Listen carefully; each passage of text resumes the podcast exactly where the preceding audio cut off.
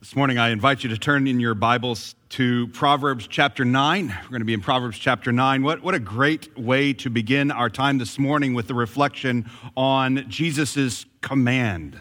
His command to love the Lord your God with all your heart, soul, mind, and strength. A command. But it's a command that for the church is to be received not begrudgingly, but rather is to be received as an instruction toward joy. That as we pursue the command of Jesus to love our God, what we are receiving is a command to take a, desire, a pleasure, and a pursuit in the only satisfaction that we have for our souls. So the command is not something that we enter into begrudgingly in a pursuit of self righteousness but something that we receive with joy as the wisdom of God's command counsels us into joy. So the fight to obey the command isn't a fight for self righteousness, it's a fight for joy in Christ. That is what we are spending our summer reflecting on as we're taking a pause in our slow movement through the Gospel of Mark. We wrapped up Mark chapter 4 last week. We now begin a series entitled Fight for Joy walking in victory over the patterns of sin. This is a series that we've worked on together with the other Crosspoint churches in Orlando and Jupiter and Peachtree City, Georgia. Uh, a, a, series in which we began reflecting on putting together this series by looking at the seven deadly follies, otherwise known as the seven deadly sins, these follies that work their way through the whole of Scripture, but particularly through the book of Proverbs. Follies such as gluttony, lust, envy, pride, greed, laziness, wrath. We recognize that there are, are patterns of sin that even the believer in Jesus may find in ourselves during the course of our life. Patterns of sin that, not just instances of sin, but patterns of desires that lead to particular behaviors that hold us back from the joy that would be found in a pursuit of a love of Christ.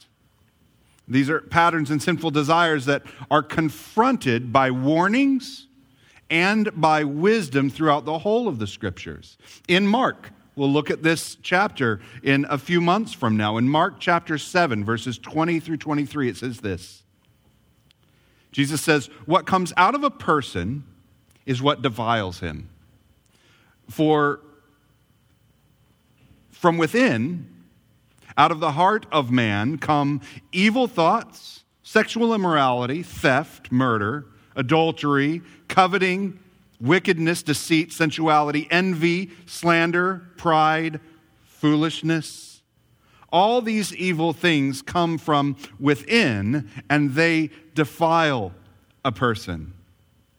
As I considered that list of sins right there in Mark chapter 7, I recognized that all that is listed there can be directly connected to the foolish thoughts and desires that are listed in our upcoming study of the seven deadly follies. All of this list of behaviors are birthed in an inward desire that Jesus is speaking of there that can be directly tied to the seven deadly follies that we find ourselves warned against and given counsel regarding in the scriptures. Jesus is clearly concerned not only to change our behavior, but to root out the evil thoughts that served to defile a person. This summer, I'm truly excited uh, that all of us will have the privilege and opportunity to uh, be ministered to by a number of preachers. One of the reasons why we put together this series as Crosspoint is so we could share pulpits with one another and so that we can meet one another's congregations and grow in a family relationship together. So you'll be hearing from Miguel Medina at Crosspoint Espanol, Ryan Walker at Crosspoint Downtown, James Rep, an elder candidate right here, as well as Joel Fair at the Cape and Justin Sarah down at Palm Bay all this summer. And I, I hope that you're ready for that. I also hope that you will join, even as, make no mistake, these are pastors who pray for you. That's not new this summer. These are pastors who pray for you. These are congregations that pray for you. I hope that you will spend the prayer, the, the summer in prayer for them and their congregations as we walk through this series together. And our prayer is that as pastors and as congregations from the Crosspoint family of churches, that we will bring the wisdom of Christ and his gospel to bear upon these patterns of sin that so often show up during the course of our lives. Can we join together in that prayer? That the Lord would confront our patterns of sin this summer as we fight for joy together. Now, the book of Proverbs is going to help us. It's going to help a lot. It's an incredible book. One of my favorite proverbs, and you can probably find one something like this. Go find a favorite proverb. Here's Proverbs 27, verse 14. Whoever blesses his neighbor with a loud voice, I love this. Whoever blesses his neighbor with a loud voice rising early in the morning will be counted as cursing. I saw some of you look at each other and spouses and so on. You know how this works. It doesn't matter if you're doing your morning devotions. It doesn't matter if you're singing one of the great hymns of the faith or jamming to one of the new albums from Humble Beast. If you're being loud and banging around in the morning, your neighbors are not going to be impressed especially we late risers, right? Six o'clock is just not natural to me. I don't care if you're singing in the other room or not. It's a good proverb. We should live by that one. How about the other proverbs that counsel us regarding laziness? And we'll be confronted by that, those proverbs as well. None of the proverbs leave us nice and safe and secure in our own way of being. They confront us no matter what, right? Ray Ortlund says of the Proverbs, Proverbs the book of Proverbs is wisdom for idiots. Check. Uh, this is the book for me. Uh, it's literally wisdom for simple people. Proverbs 1, verse 22 says, How long, O simple ones, will you love being simple?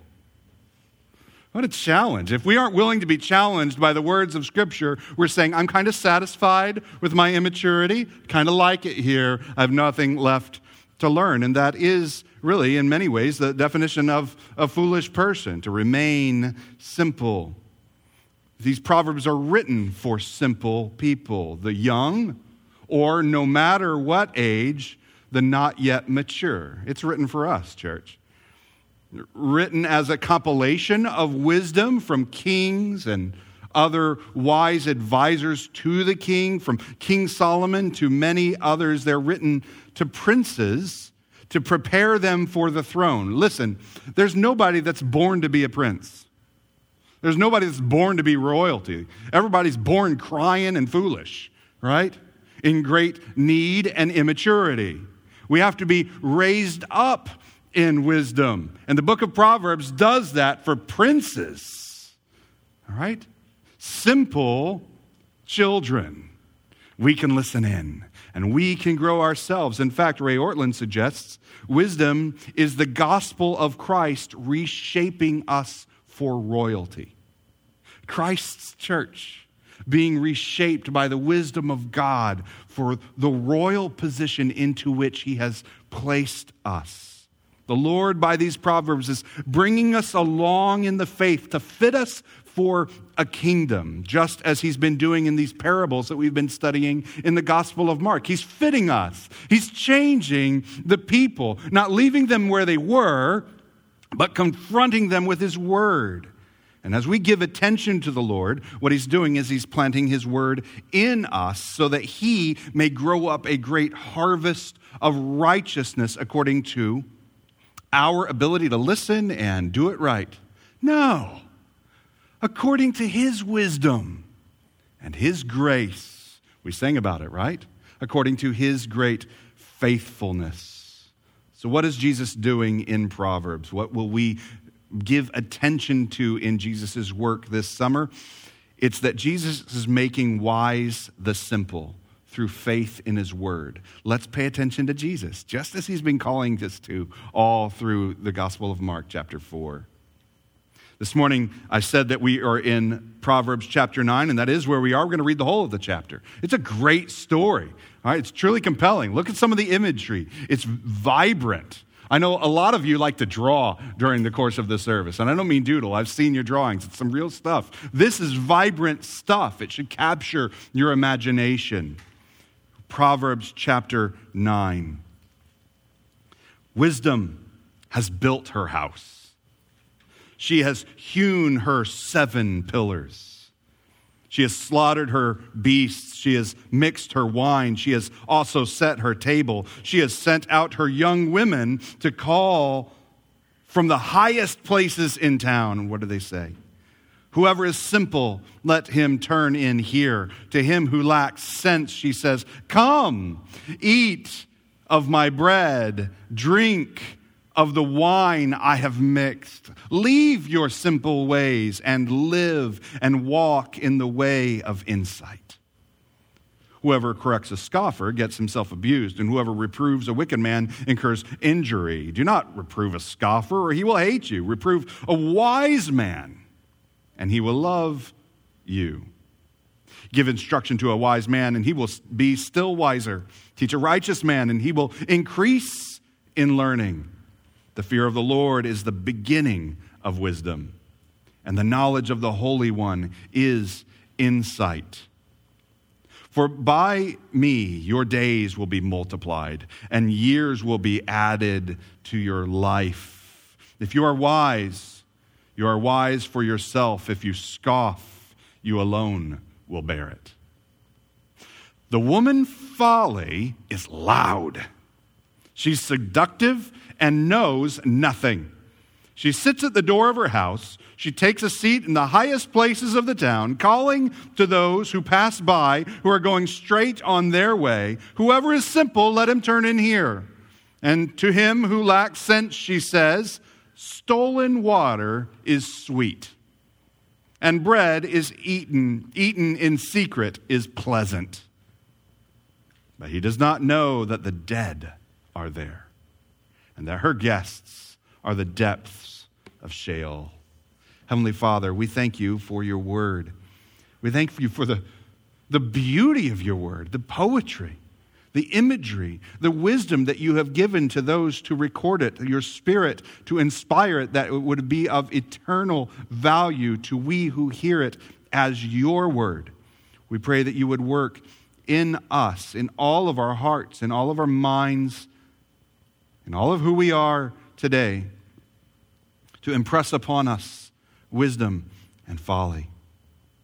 That we would confess our foolishness and tor- turn to the Lord in the fear of the Lord, that we might be made wise by your wisdom and grace. Thank you, Lord. We trust you for this. We know this is what you do. This is what you do. And so we pray that you would do it again this morning. Thank you, Lord. We pray this in your name, in the name of Jesus. Amen. This morning's chapter, Proverbs chapter 9, is a story of two houses. You caught it, right? It's a story of two women, two nearly identical invitations, worded the same, probably on the same sort of parchment. And the question for us today is, or the instruction for us, is choose wisely which invitation you accept, which house you enter, which counsel you would receive. The house of Lady Wisdom versus the house of Lady Folly. Look at verses 1 and 2 with me as you continue to follow along. Wisdom has built her house. That's important already, right there. Wisdom actually built something. Her house is something that, that is that's hers to stand in. She has hewn her seven pillars. We'll see that both of these houses are prepared for guests. Both have been prepared. And there are people who are called to enter in, but only the house of wisdom is prepared for life. Look at the contrast. We see it right away in verse 2. She has slaughtered her beasts and she's mixed her wine. There's a preparation of a meal there. Preparation for people to enter. There's hospitality. Do you see it? There's genuine hospitality in the house of wisdom. She has set her table and the seven pillars. And in that beautiful image of the seven pillars is this image of, of the building of a house. And those seven pillars are majestic and they're complete in the number seven. Her house is finished. This isn't wisdom that's still maturing. This is the very definition of what wisdom in, is in all of its maturity. The house of wisdom. And in that house, there's abundant feasting, a house that's prepared for guests. And what has been prepared for the guests is abundant life for them. Here we see the maturity of wisdom. And so, the call for us today in, in, in this description of Lady Wisdom's house is, is to let Lady Wisdom's call be a, a preparation for ourselves in our immaturity. We have somewhere to go. We are not already building our own house of mature wisdom, but we have another house to enter. The wisdom of God is prepared to teach us if we'll hear the call to enter. And the call, if you continue with me in verses 3 and 4, is an open invitation. Look at it with me. She has sent out her young women to call from the highest places in the town. And the message is whoever is simple, let him turn in here. To him who lacks sense, she says, Come and eat my bread and drink my wine that I have mixed. She sends out her servants into the streets to find those who are simple. Let them turn in here. We would think that such a majestic house would have a more discerning guest list, right? kind of walk through the who's who of the town and send out particular, yes, still send out the servants, but they are given addresses to go to, right? And they're the best last names in the town. And they're the people who have established houses for themselves so that their houses might be joined as Lady Wisdom increases her status in the town by joining with other status houses. You would think that Lady Wisdom would have a more discerning guest list, but wisdom has discerned that her glory is increased as her glory is made known among all the people, all the families of the earth. Do you not see we're talking about the Lord here? The Lord is imaged forth for us in this beautiful image of Lady Wisdom's house. The joy of wisdom's fellowship is in its increase. Wisdom loves to see the immature grow to maturity. And to do so within the grace and provision of her own house. Wisdom loves to see folly stopped in its way and brought into the house of the Lord. This is the wisdom of the household of God. Friends, that's good news for you, right? That's good because you know what it looks like to live in your own head. You know what it looks like to follow after your own way. You've lived long enough to see the patterns of life and thinking and behavior that your own wisdom and immaturity produces. You know what that looks like. The wisdom of the household of God is to increase by bringing you into another place.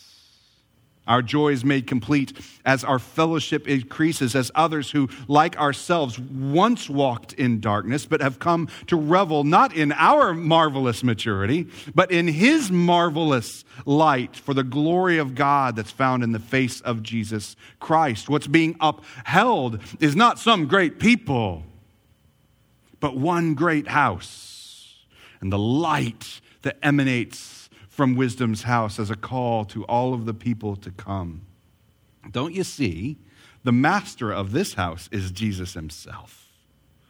He, as we've read just, just recently, just in the Gospel of Mark, he called fishermen. He ate with tax collectors and sinners. Do you see wisdom going out into the streets as Jesus himself sent out disciples into the highways, yes, and into the side streets to prepare and spread news of the coming of the King and the coming of the kingdom of God into which they were to enter. Friends, there is an error in the church that we think that our business is to build the kingdom of God to be ready for God to return. Is the message that Lady Wisdom sends out send out a message I'm coming to town, be ready for me? And the message is I have a kingdom, I have a house. It's complete, it's got seven pillars, and there's wisdom. Enter into it. We don't build the kingdom of God, we are called to enter into it. And we go with news, not that we are great not even that we've built some great church or congregation or movement or any mission about us. We go with news of a beautiful house that has taken us in. Will you join us? Jesus is the king who, by his word, makes wisdom to take root in his people. He's raising up a kingdom people who have been tutored in the king's own wisdom and grace.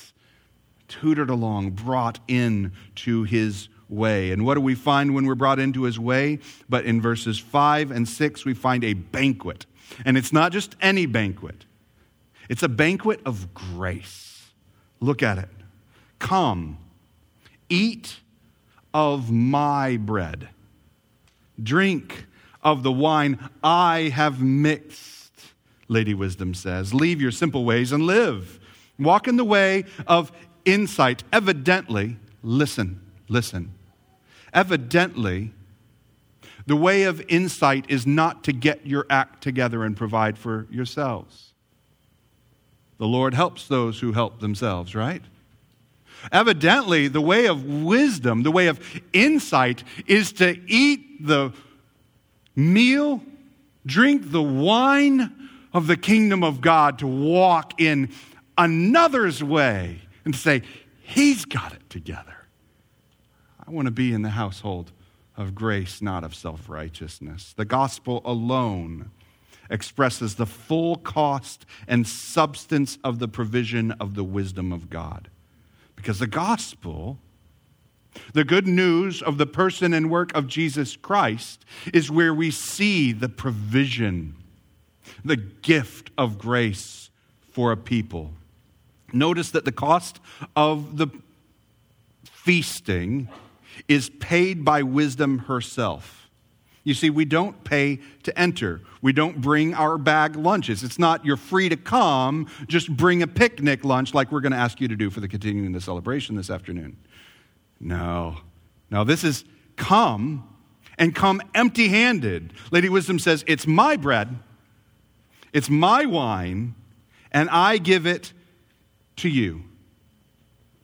Our call, the call of the invitation, our business, is a call to leave our wisdom at the door, to leave what we have provided, what we have generated, what we have put together, even the kingdoms that we have built. Leave your simple ways and live. Turn into house, wisdom's house.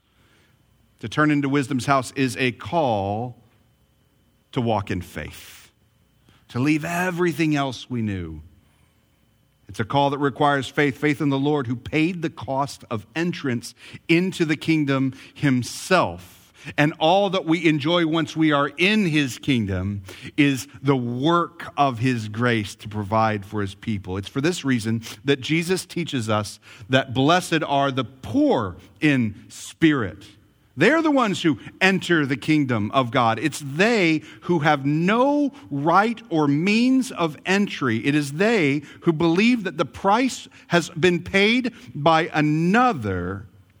It's they who enter into the provision of Jesus Christ by faith. And the instruction for us is leave your simple ways. That instruction can be understood as leaving behind the company of the simple to walk in the way of the wise.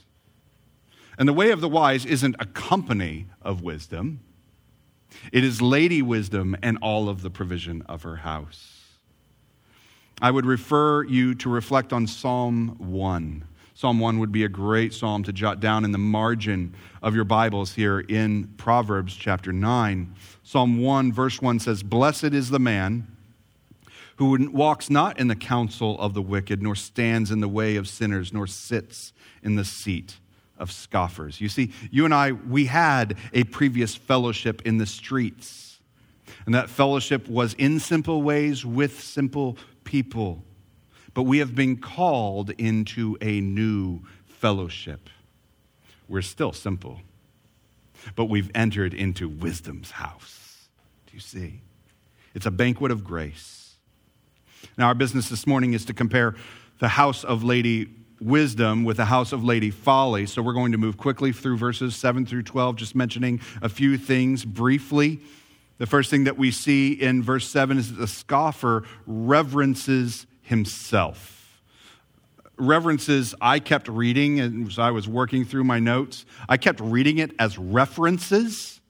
And I think there's a reason for that. He, to, to reverence yourself means that you live your life in reference to yourself. Yourself, your own person, your own desires, is the fixed reference point from which you make all of life's decisions. It's sort of desire's command is the way in which you walk, or as the, the scriptures tell us, your God is your stomach, your, your desires, the seat of your wisdom. Reference point is to reverence self. Look at verse 7 with me. Whoever corrects a scoffer gives himself abuse, and whoever repro- reproves a wicked man incurs injury. Why? Because the challenge to the scoffer and to the immature and foolish is that fixed reference point isn't fixed at all. It's a mess, and you know your own desires are changing all the time, even if they were of any substantial value to begin with. But rather, the scoffer would pre- rather pretend to be someone that he's not, and all who enter his house are the blind, being led by the blind. We have many people who set up many houses that call the simple to come and learn. But they're not fixed points. And there is no sufficient wisdom. And friends, ultimately, there is no grace in any of those other houses. But the fact is, we live in an age of scoffers. I think that word is one of the best descriptions of our cultural moment. We lack wisdom today more than we lack just about anything else.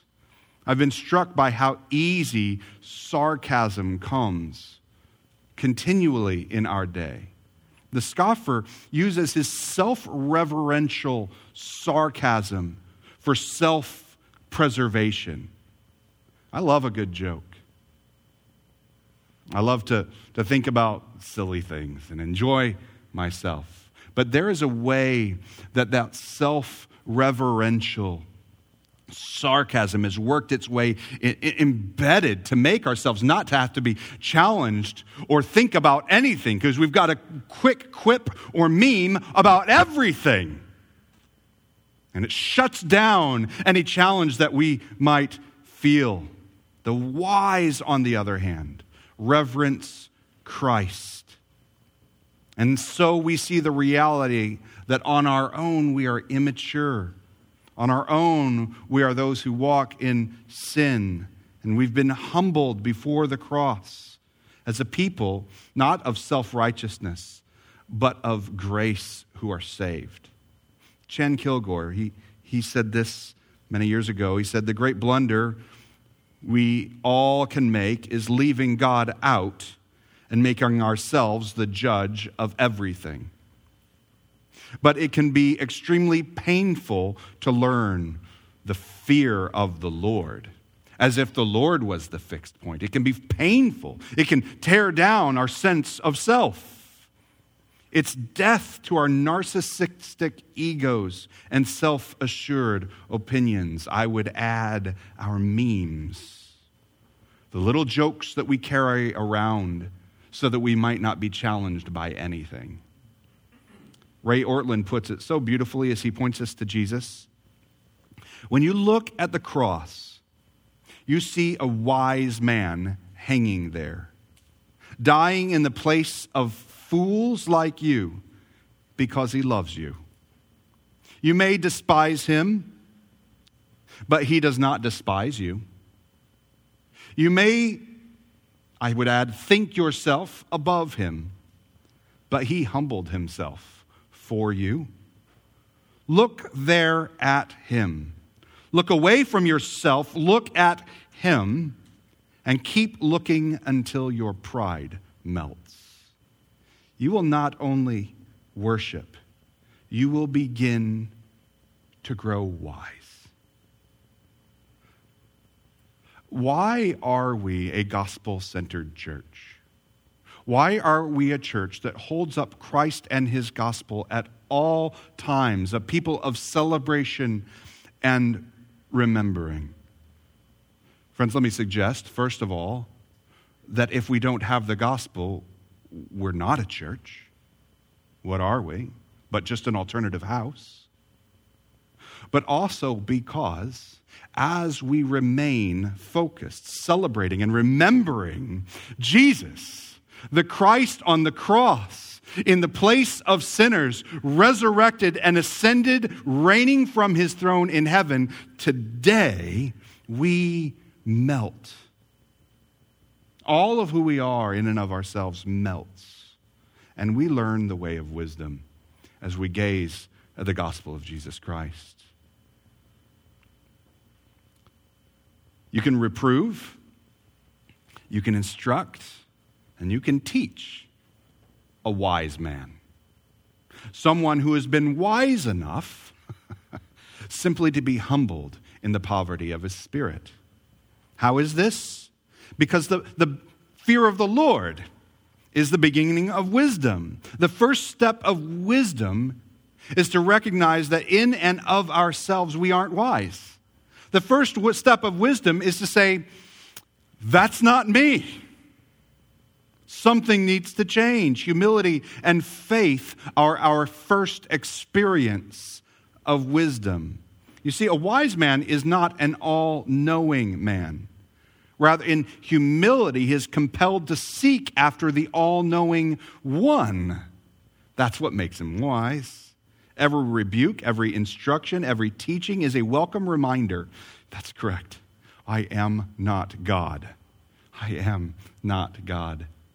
You can't hurt me anymore by pointing out my failure because I've already discerned I am not worthy of being reverenced. I am not the reference point that if you shake me and my identity and my sense of self, that somehow my world crumbles.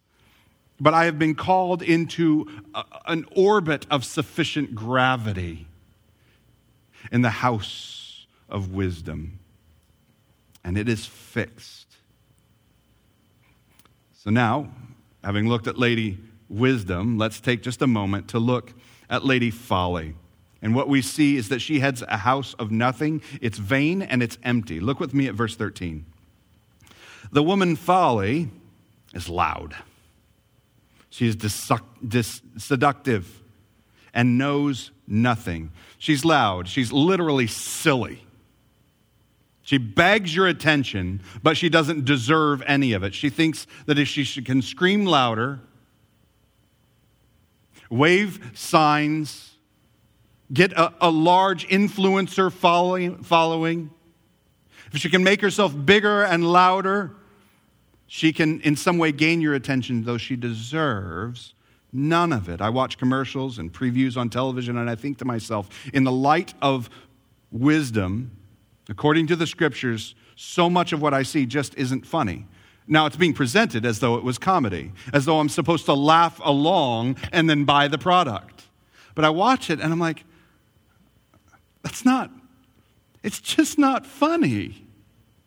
It's, it's kindergarten humor at best. You know what I'm talking about. Fart jokes. I'm like, it's kind of silly. But ultimately, at some point, it's just not funny. at some point. But that's not the worst of it. That's the best of it. At worst, it's what we call euphemistically adult humor, which is in reality the most immature of all of what we are called to laugh at and buy the product. It's not funny. How well does this describe most of what has our attention these days? Consider what has your attention what is waving its arms in the air like Lady Folly, loud, seductive, but knows nothing? When was the last time you saw a meme or a social media post and you said, man, that, my friends, is profound and worthy of attention?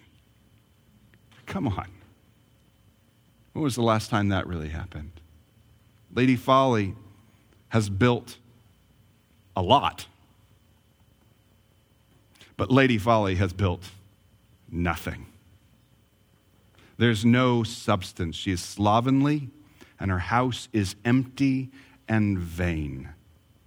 Look at verses 14 through 16 with me. She sits at the door of her house. She takes a seat on the highest places in the town, calling to those who pass by, who are going straight on their way. Whoever is simple, let him turn in here. Literally hasn't written a creative, truly, genuinely innovative thing in her life. Even her invitation to come into her house was stolen from Lady Wisdom. She doesn't know anything. The invitation is not only reminiscent, it's a straight up theft, as all of the things of Lady Folly are. The substance of the invitation is not in the words or its promises. The substance of any invitation is the character and the provision of the person who gives signature at the bottom of the invitation. Hear me on that. It's not the creative nature of the advertisement or the marketing scheme. The question is the character of the one who makes the invitation. Is there any substance there when I enter into Lady Folly's house?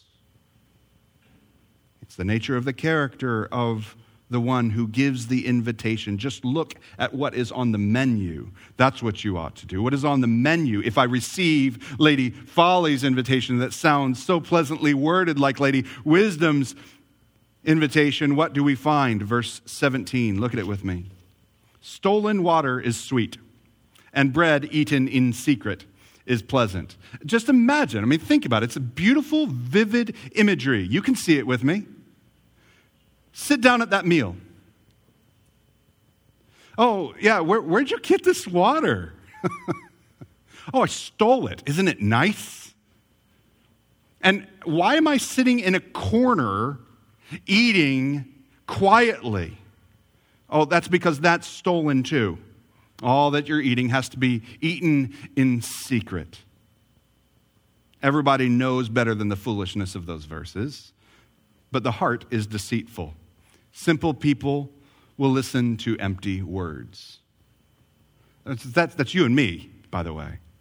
That's you and me. We listen to empty words, and the heart that is itself deceitful and empty says, Ah, that sounds like words that are in me. And we reference ourselves, and we enter into vain, stolen houses. It's the lie of the serpent.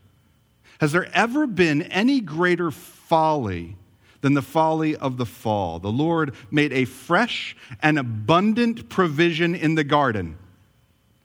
And he said, Of all the trees of the garden, all of these fresh, newly grown things are for you. Go, eat.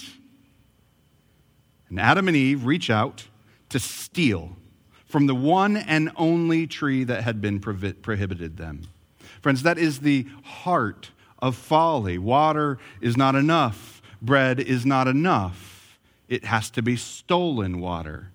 Has to be stolen and eaten in secret bread. It must be leveraged for the glory of the self alone. It must consume it all. But this fools God here in Lady Folly's house. And therefore, the guiding center and fear of every wisdom is self. The God is self. And friends, I look at myself and I think, I'm no good God. I'm not good. I'm not sufficient. I'm not wise. Why would I follow me? He steals because he wants, he eats because he wants. And there's nothing that can satisfy him. He has a taste for sin. And you know it. Be honest. You like it. Why do you sin? Somebody made me. No. You sin because you want to. You want to. You like it. Come on. But it doesn't satisfy. Sin always leaves us empty. Compare this again to the house of wisdom. The house of wisdom has sacrificially provided meat and what? Meat and wine.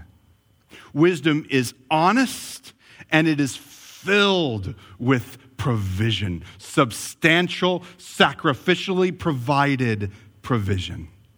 But the house of folly is stolen bread and water. It's the folly of lies and emptiness. Someone said this morning, the house of folly sounds like prison. Stolen bread and water for your food every day. And what we see very quickly, verse 18 couldn't be more true, but he does not know that the dead are there and that her guests are the depths of Sheol. What we find is the way of the Lady Folly is a way of death. The promise of sin needs to be compared to its delivery. We like sin, but what does it give us? We like it, but what is the delivery at the end of it? Sin promises glory, but it gives us only stolen bread. Sin provides only crumbs stolen from the table that is the feast of God. You see, listen, the Lord is the creator of all good things. There is no good things that does not come from the hand of the generous, gracious, abundant, and wise provider. So if there is any good thing, if there's any joy or pleasure that is in sin, it is because it is stolen remnants of the good gift for which God originally created it. Consider what do you like about sin that was not actually originally created for joy filled, abundant pleasure unto the thanksgiving of God? But it's twisted and it's stolen and it's made to reverence and serve self and inward desires. Money, family, friendships, all are created for the good of God. But when it's stolen and leveraged for the self in sin, there's no lasting joy in it. It's been stolen and doesn't occupy its proper place in our lives. Remember, even the stolen fruit in the Garden of Eden, we were told, was pleasing to the eye and good for food and then it was stolen and it became death. Stolen. In the next few weeks, we will consider gluttony, lust, envy, pride, greed, laziness, wrath. Our prayer is that we, as a congregation and pastors, from the whole of the Crosspoint churches would bring the wisdom of Christ in his gospel to bear upon these patterns of sin that appear in our lives, patterns of sin that are born from evil desires. I hope that you've already seen this today, but the Lord does not simply command us to maturity. Lady Wisdom doesn't stand outside of her seven pillar completed house of wisdom and say, Check it out. You ought to build one like this, and then we could dine together at each other's tables. And so many of us in, in legalistic hangings on or licentious self righteousness, we try to do that. And we treat God as the, though He had commanded us to maturity before we enter His house. No, the Lord woos us into the house of wisdom, nourishes us by the counsel of his word. When we've had enough of empty ways of folly, we stumble into the house of wisdom and find a way of gracious, abundant life. Now, in the next few weeks, we'll make war we're going to make war against the seven deadly follies, and we're going to fight for the joy of the house of wisdom. But, friends, the fight is not a fight of accountability groups and doing better this time. The fight begins and ends and is the whole of our lives and eternity. It's the fight of faith. To believe that the provision of the Lord's house is good and eat and partake in the way of the Lord. It's a fight to trust the Lord in His way. Every time we wrap up together, I try to think, what is the application for the people? Hope you've heard it. It's a call to trust in the Lord. But thankfully, the application point is written for me Proverbs chapter 3. Proverbs chapter 3, verses 5 through 8 says this Trust in the Lord with all your heart. Lean not on your own understanding. In all of your ways, acknowledge him, reverence him, live in reference to him, and he will make your paths straight. Be not wise in your own eyes. Fear the Lord and turn away from evil. It will be healing to your flesh and refreshment to your bones. I don't know about you, but the last year and three months has been brutal. My flesh is tired. My bones ache. And my soul feels sick. Wouldn't it be refreshing, refreshing to enter into the house of wisdom together? Heavenly Father, we hear this, and, and I hope, I hope that all of us here think that would be nice. That would be nice to have healing for our flesh, refreshment for our bones. May we test you this summer. May we enter into your house, eat of your ways, and test you. Are you good? Now, we know we're still evil. We know we are still immature. We know what we bring to the table. But may we eat of your ways and find your grace to be sweet and abundant and never ending but new every morning. May we enter into this bed and breakfast, walk down the stairs every day, and find your mercy, mercies new and fresh laid out on the table for us again in Christ. Lord, we pray that you would counsel your church and all those who are gathered today and over the course of these weeks this summer. Thank you, Lord. We trust you. We trust in the Lord. Make it so with all our hearts. We pray this in the Lord's name. In the name of Jesus, we pray. Amen.